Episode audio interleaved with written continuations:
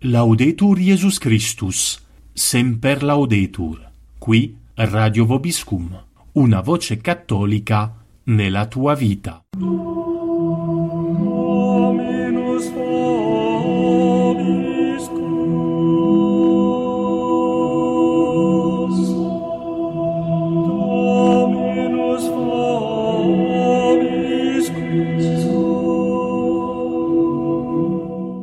Siete all'ascolto del programma Catechesi a cura di Don Stefano.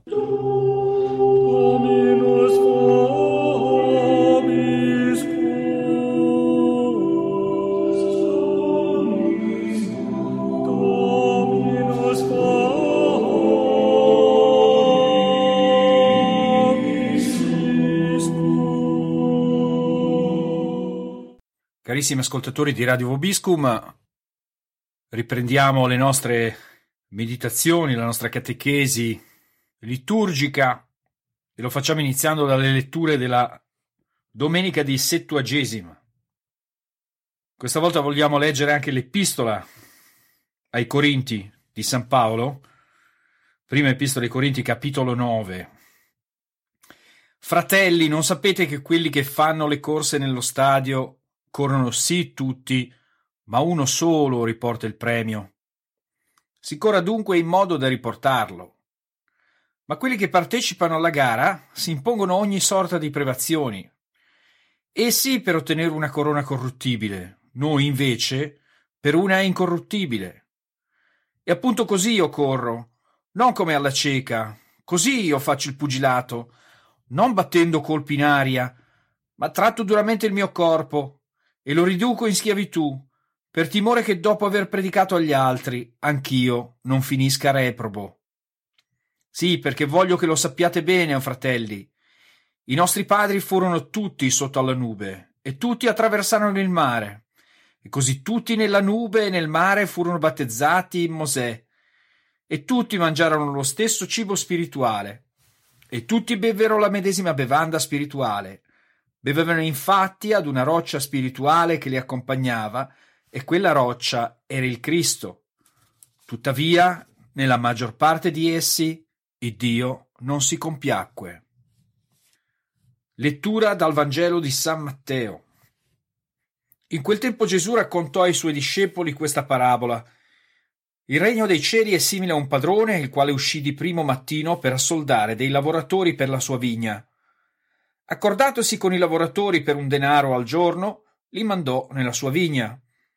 E uscito verso la terza ora, vide altri che stavano in ozio sulla piazza e disse loro Andate anche voi nella mia vigna, ed io vi darò ciò che è giusto. E quelli vi andarono. Uscito ancora verso la sesta e la nona ora, fece altrettanto. Uscito poi verso l'undicesima ora ne trovò altri che se ne stavano là e disse loro Perché ve ne state qui tutta la giornata in ozio?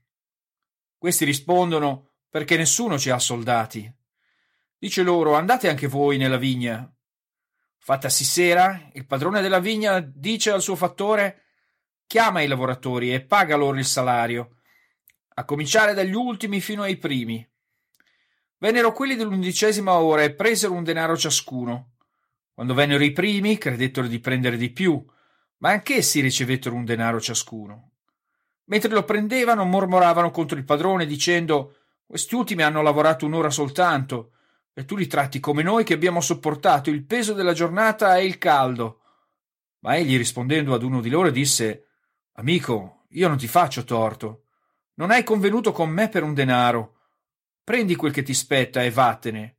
Io voglio dare anche quest'ultimo quanto ho dato a te. O non mi è permesso di fare del mio quello che voglio. O il tuo occhio forse è maligno, perché io sono buono. Così gli ultimi saranno i primi e i primi ultimi, perché molti sono chiamati, ma pochi saranno eletti. Carissimi ascoltatori di Radio Obiscum, riprendiamo questa catechesi proprio nel tempo di Settuagesima perché si apre un ciclo completamente nuovo della liturgia. Durante il periodo di Natale abbiamo meditato l'incarnazione, questo grande dono del buon Dio che ci ha dato un Salvatore, che ha potuto riaprire il cielo, Però la Settuaginta ci vuole fare concentrare di più sul fine di questa incarnazione. Perché Gesù è venuto al mondo? Beh, appunto per la salvezza innanzitutto. Innanzitutto è chiaro da queste due letture che siamo tutti chiamati a essere santi, questi diversi lavoratori che sono chiamati in diverse ore, cioè all'ora terza, cioè le nove di mattina, all'ora sesta, mezzogiorno eh, e all'ora nona, cioè nel modo di contare degli antichi sarebbe, eh, sarebbero le nostre eh, ore 15 del pomeriggio. Ebbene, questi diversi lavoratori che sono chiamati diverse ore del giorno sono appunto i diversi popoli e le diverse età dell'umanità, nella quale l'umanità è stata chiamata comunque sempre a questa grande vocazione, cioè a essere santi. A essere santi, non semplicemente a essere salvati, ma a essere santi. Infatti, spesso e volentieri ci si confonde, si pensa che la santità sia semplicemente qualcosa di riservato a quelle persone che sono iscritte nel calendario liturgico. No, la santità e la salvezza in realtà coincidono. Non ci si può salvare, cioè non si può entrare in cielo se non si è perfettamente immacolati, purificati dai propri peccati, cioè se non si è completamente santi, veramente santi.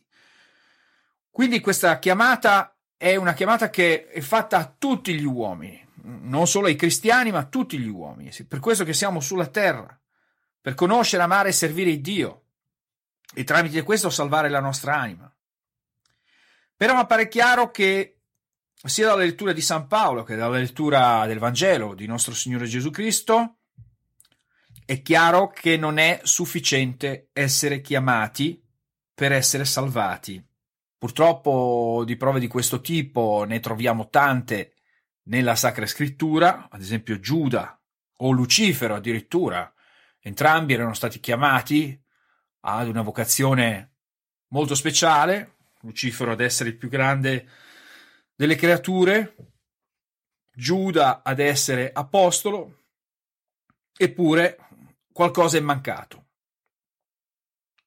Infatti quindi non è sufficiente essere chiamati anche come è stato chiamato il popolo di Israele, il popolo di Israele che era stato scelto per preparare gli altri popoli alla venuta del Messia. In questa chiamata bisogna infatti perseverare. Questo fa la differenza, la perseveranza. E il modello di questa perseveranza è innanzitutto la nostra Madre del Cielo, Maria Santissima, Stabat Mater Dolorosa. Presso la croce, Maria Santissima stava in piedi, non era affranta dal dolore in maniera da fermarsi, in maniera da essere bloccata da questo dolore. No, era ben conscia che questo dolore sarebbe servito per salvare tutti gli uomini.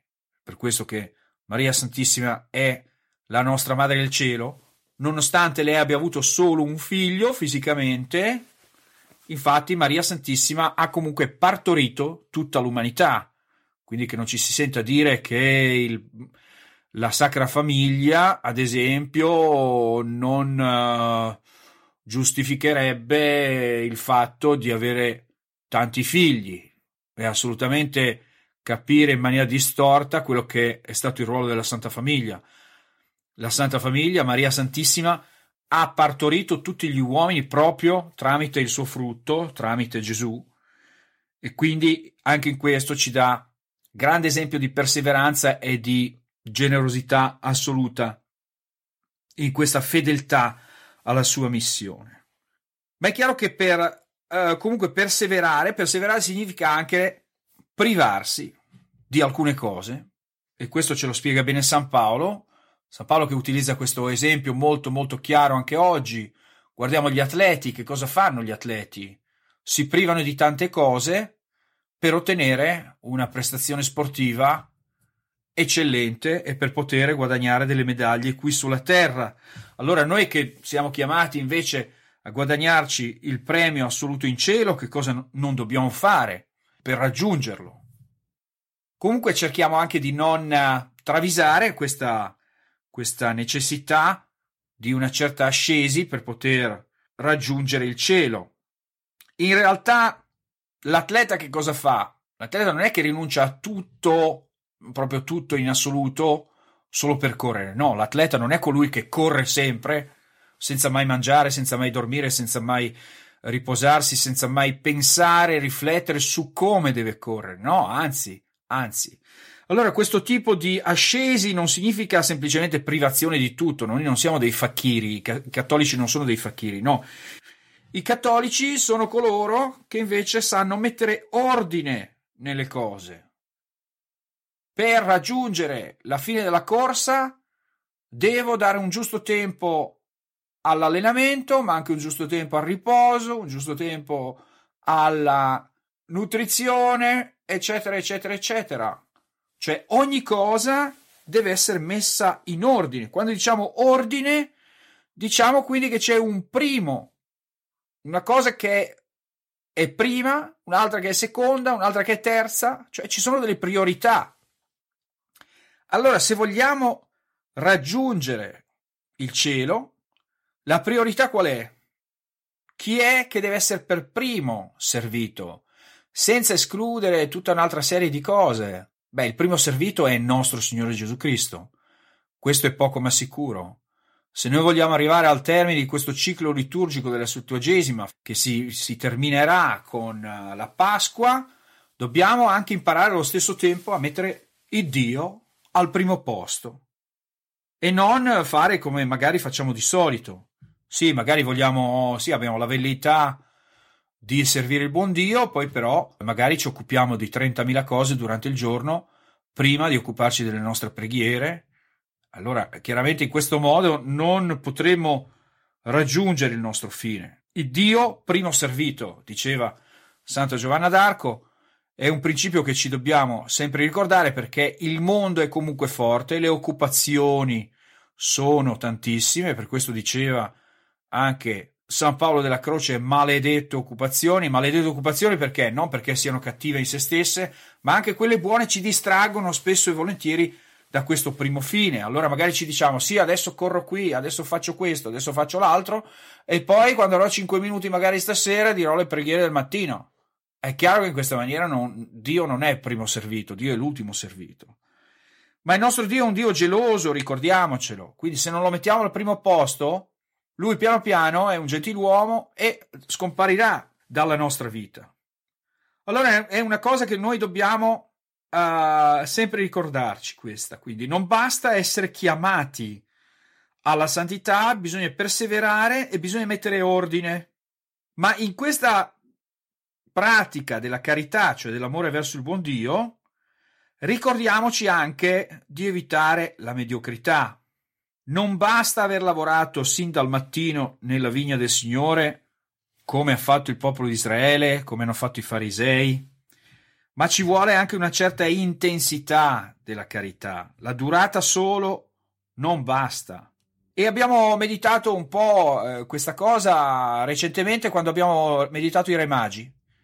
Che differenza tra i Re Magi e invece Re Magi che erano sacerdoti, pagani, sacerdoti, forse pagani caldei, forse pagani della Persia, persiani. Nella migliore dei casi, questi re magi hanno messo due mesi e mezzo per raggiungere Gerusalemme a piedi, se si tratta di sacerdoti pagani caldei. Se invece questi re magi erano dei sacerdoti della Persia, addirittura ci avrebbero messo quattro mesi per raggiungere Gerusalemme, per raggiungere Betlemme. E che differenza quindi queste, tra questi re magi e i sacerdoti che invece si trovavano a Gerusalemme? Gli scrivi, i farisei, che si trovavano a soli sette chilometri da Betlemme, a soli sette chilometri dal Salvatore. Ebbene, questi eh, sacerdoti che invece avevano tutta la legge, che conoscevano bene i tempi della venuta del Messia, che addirittura li hanno annunciati alla comitiva dei re magi, Ebbene, questi sacerdoti erano così vicini e allo stesso tempo così lontani. Non si sono voluti prendere la pena di raggiungere appunto questo Messia. Allora non dimentichiamo appunto che in questo ordine della carità la durata non basta, la chiamata non basta, ci vuole la perseveranza, ma ci vuole anche una certa intensità nel cercare di raggiungere il buon Dio.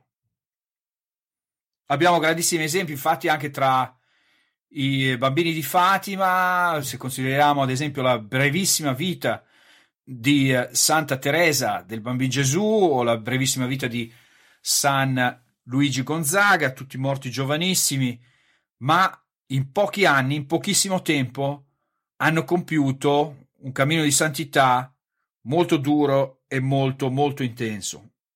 L'ultimo scoglio poi da evitare in questa ricerca della santità è quello che viene manifestato da questi operai della prima ora, cioè questa gelosia verso coloro che sono arrivati nell'ultima ora. È una cosa che purtroppo può capitare anche tra cristiani, questa certa invidia, una certa invidia, eh, una certa rivalità, che appunto è causata da una certa mancanza di carità fraterna. Allora, specialmente nella nostra situazione attuale, noi ci troviamo in un periodo nel quale dobbiamo lottare per mantenere la nostra fede, ci possiamo anche fidare poco di uh, sacerdoti e di vescovi, o addirittura del Papa, perché ci sono messaggi contraddittori che arrivano da queste autorità rispetto al magistero di sempre. Allora magari si può avere un'inclinazione ad arrivare a conclusioni affrettate.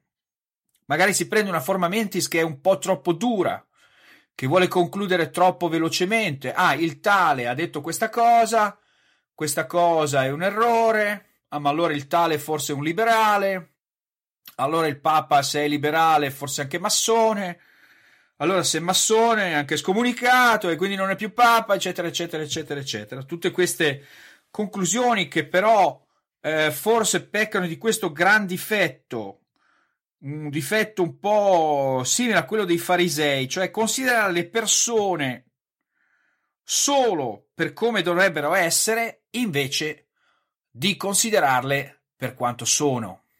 O meglio, arrivare a queste conclusioni troppo affettate può dipendere appunto da un certo idealismo. Si vorrebbe che le persone fossero, rientrassero tutte più o meno nei nostri schemi, allora appena si è sorpresi di qualche cosa che noi non riusciamo a capire, concludiamo subito, ah, questa persona è un liberale, eccetera, eccetera, magari ha capito qualcosa di più di noi, o magari eh, non vuole assolutamente dire quello che noi gli eh, imputiamo. Allora assomigliamo magari in questi casi un po' a un cattivo medico, cattivo medico che si vede arrivare un paziente allora il paziente ha un dolore qui al braccio, un dolore alla gamba e il medico dice subito, beh, facilissimo, amputiamo, il dolore non ci deve essere, quindi amputiamo tutto il braccio, invece di curare. Certo che è molto più facile escludere, condannare subito le persone piuttosto che cercare di correggerle, cercare di curarle, invece come ha fatto il buon samaritano. E questo è un po' il difetto che magari si può manifestare magari ai giorni nostri, questa, questa mancanza di carità che si può manifestare sia tramite l'invidia e magari l'antipatia verso questa o quella persona e questa invidia o antipatia personale può essere spesso giustificata con motivi dottrinali che in realtà non esistono. Allora, se vogliamo anche noi arrivare a questa santificazione perfetta specialmente in questo periodo della settuagesima, evitiamo quindi questo scoglio, evitiamo questa invidia. Eh, l'invidia che cos'è? Perché l'invidia è un vizio? Perché l'invidia è una tristezza per il bene che invece il buon Dio fa ad altri invece che a noi. Magari appunto qualcuno di noi è forse un po' più intelligente, forse un po' più santo e allora magari noi vediamo questo bene che c'è nel nostro prossimo come un male per la nostra reputazione. Questa si chiama appunto l'invidia. E questa invidia è un peccato odioso al buon Gesù, odioso al buon Dio, dai tempi di Caino e di Abele. Perché questa invidia è appunto una tristezza a proposito del bene. Il bene non può essere causa di tristezza. Il bene che noi vediamo nei nostri simili, nei nostri fratelli, deve essere al contrario una grande occasione di gioia per noi, perché il bene di sua natura tende a diffondersi. Se ci sono più persone buone, ecco che la società immediatamente sarà migliore, ecco che sarà immediatamente più facile ricevere per ognuno molti più beni rispetto a una società invece dove tutti gli uomini sono malvagi. Quindi al contrario, se invece gli uomini sono malvagi, se hanno meno beni spirituali, materiali, soprattutto spirituali, ecco che la società soffrirà molto di più. Quindi non si può essere tristi per il bene altrui, non si ha il diritto di cercare di vedere il male nel proprio prossimo così per partito preso e quindi si ha assolutamente il dovere di evitare queste conclusioni affrettate. Se noi cercheremo di mettere ordine in questa maniera nella nostra anima, ecco che saremo un po' come Maria Santissima, che invece, dove ha visto sofferenza, ad esempio a Cana, si è invece prodigata subito per alleviare queste sofferenze. Il mondo diventerà senz'altro migliore e sarà molto più facile per noi raggiungere la santità. Nel nome del Padre, del Figlio e dello Spirito Santo, così sia. Sia lodato Gesù Cristo.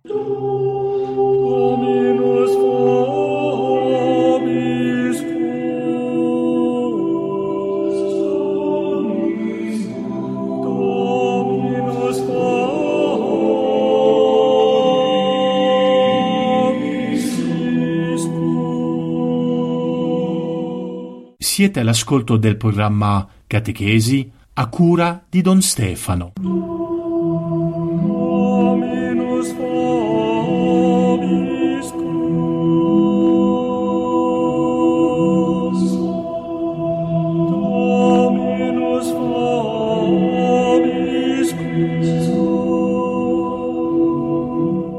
Laudetur Jesus Christus, semper laudetur. Qui Radio Vobiscum, una voce cattolica nella tua vita.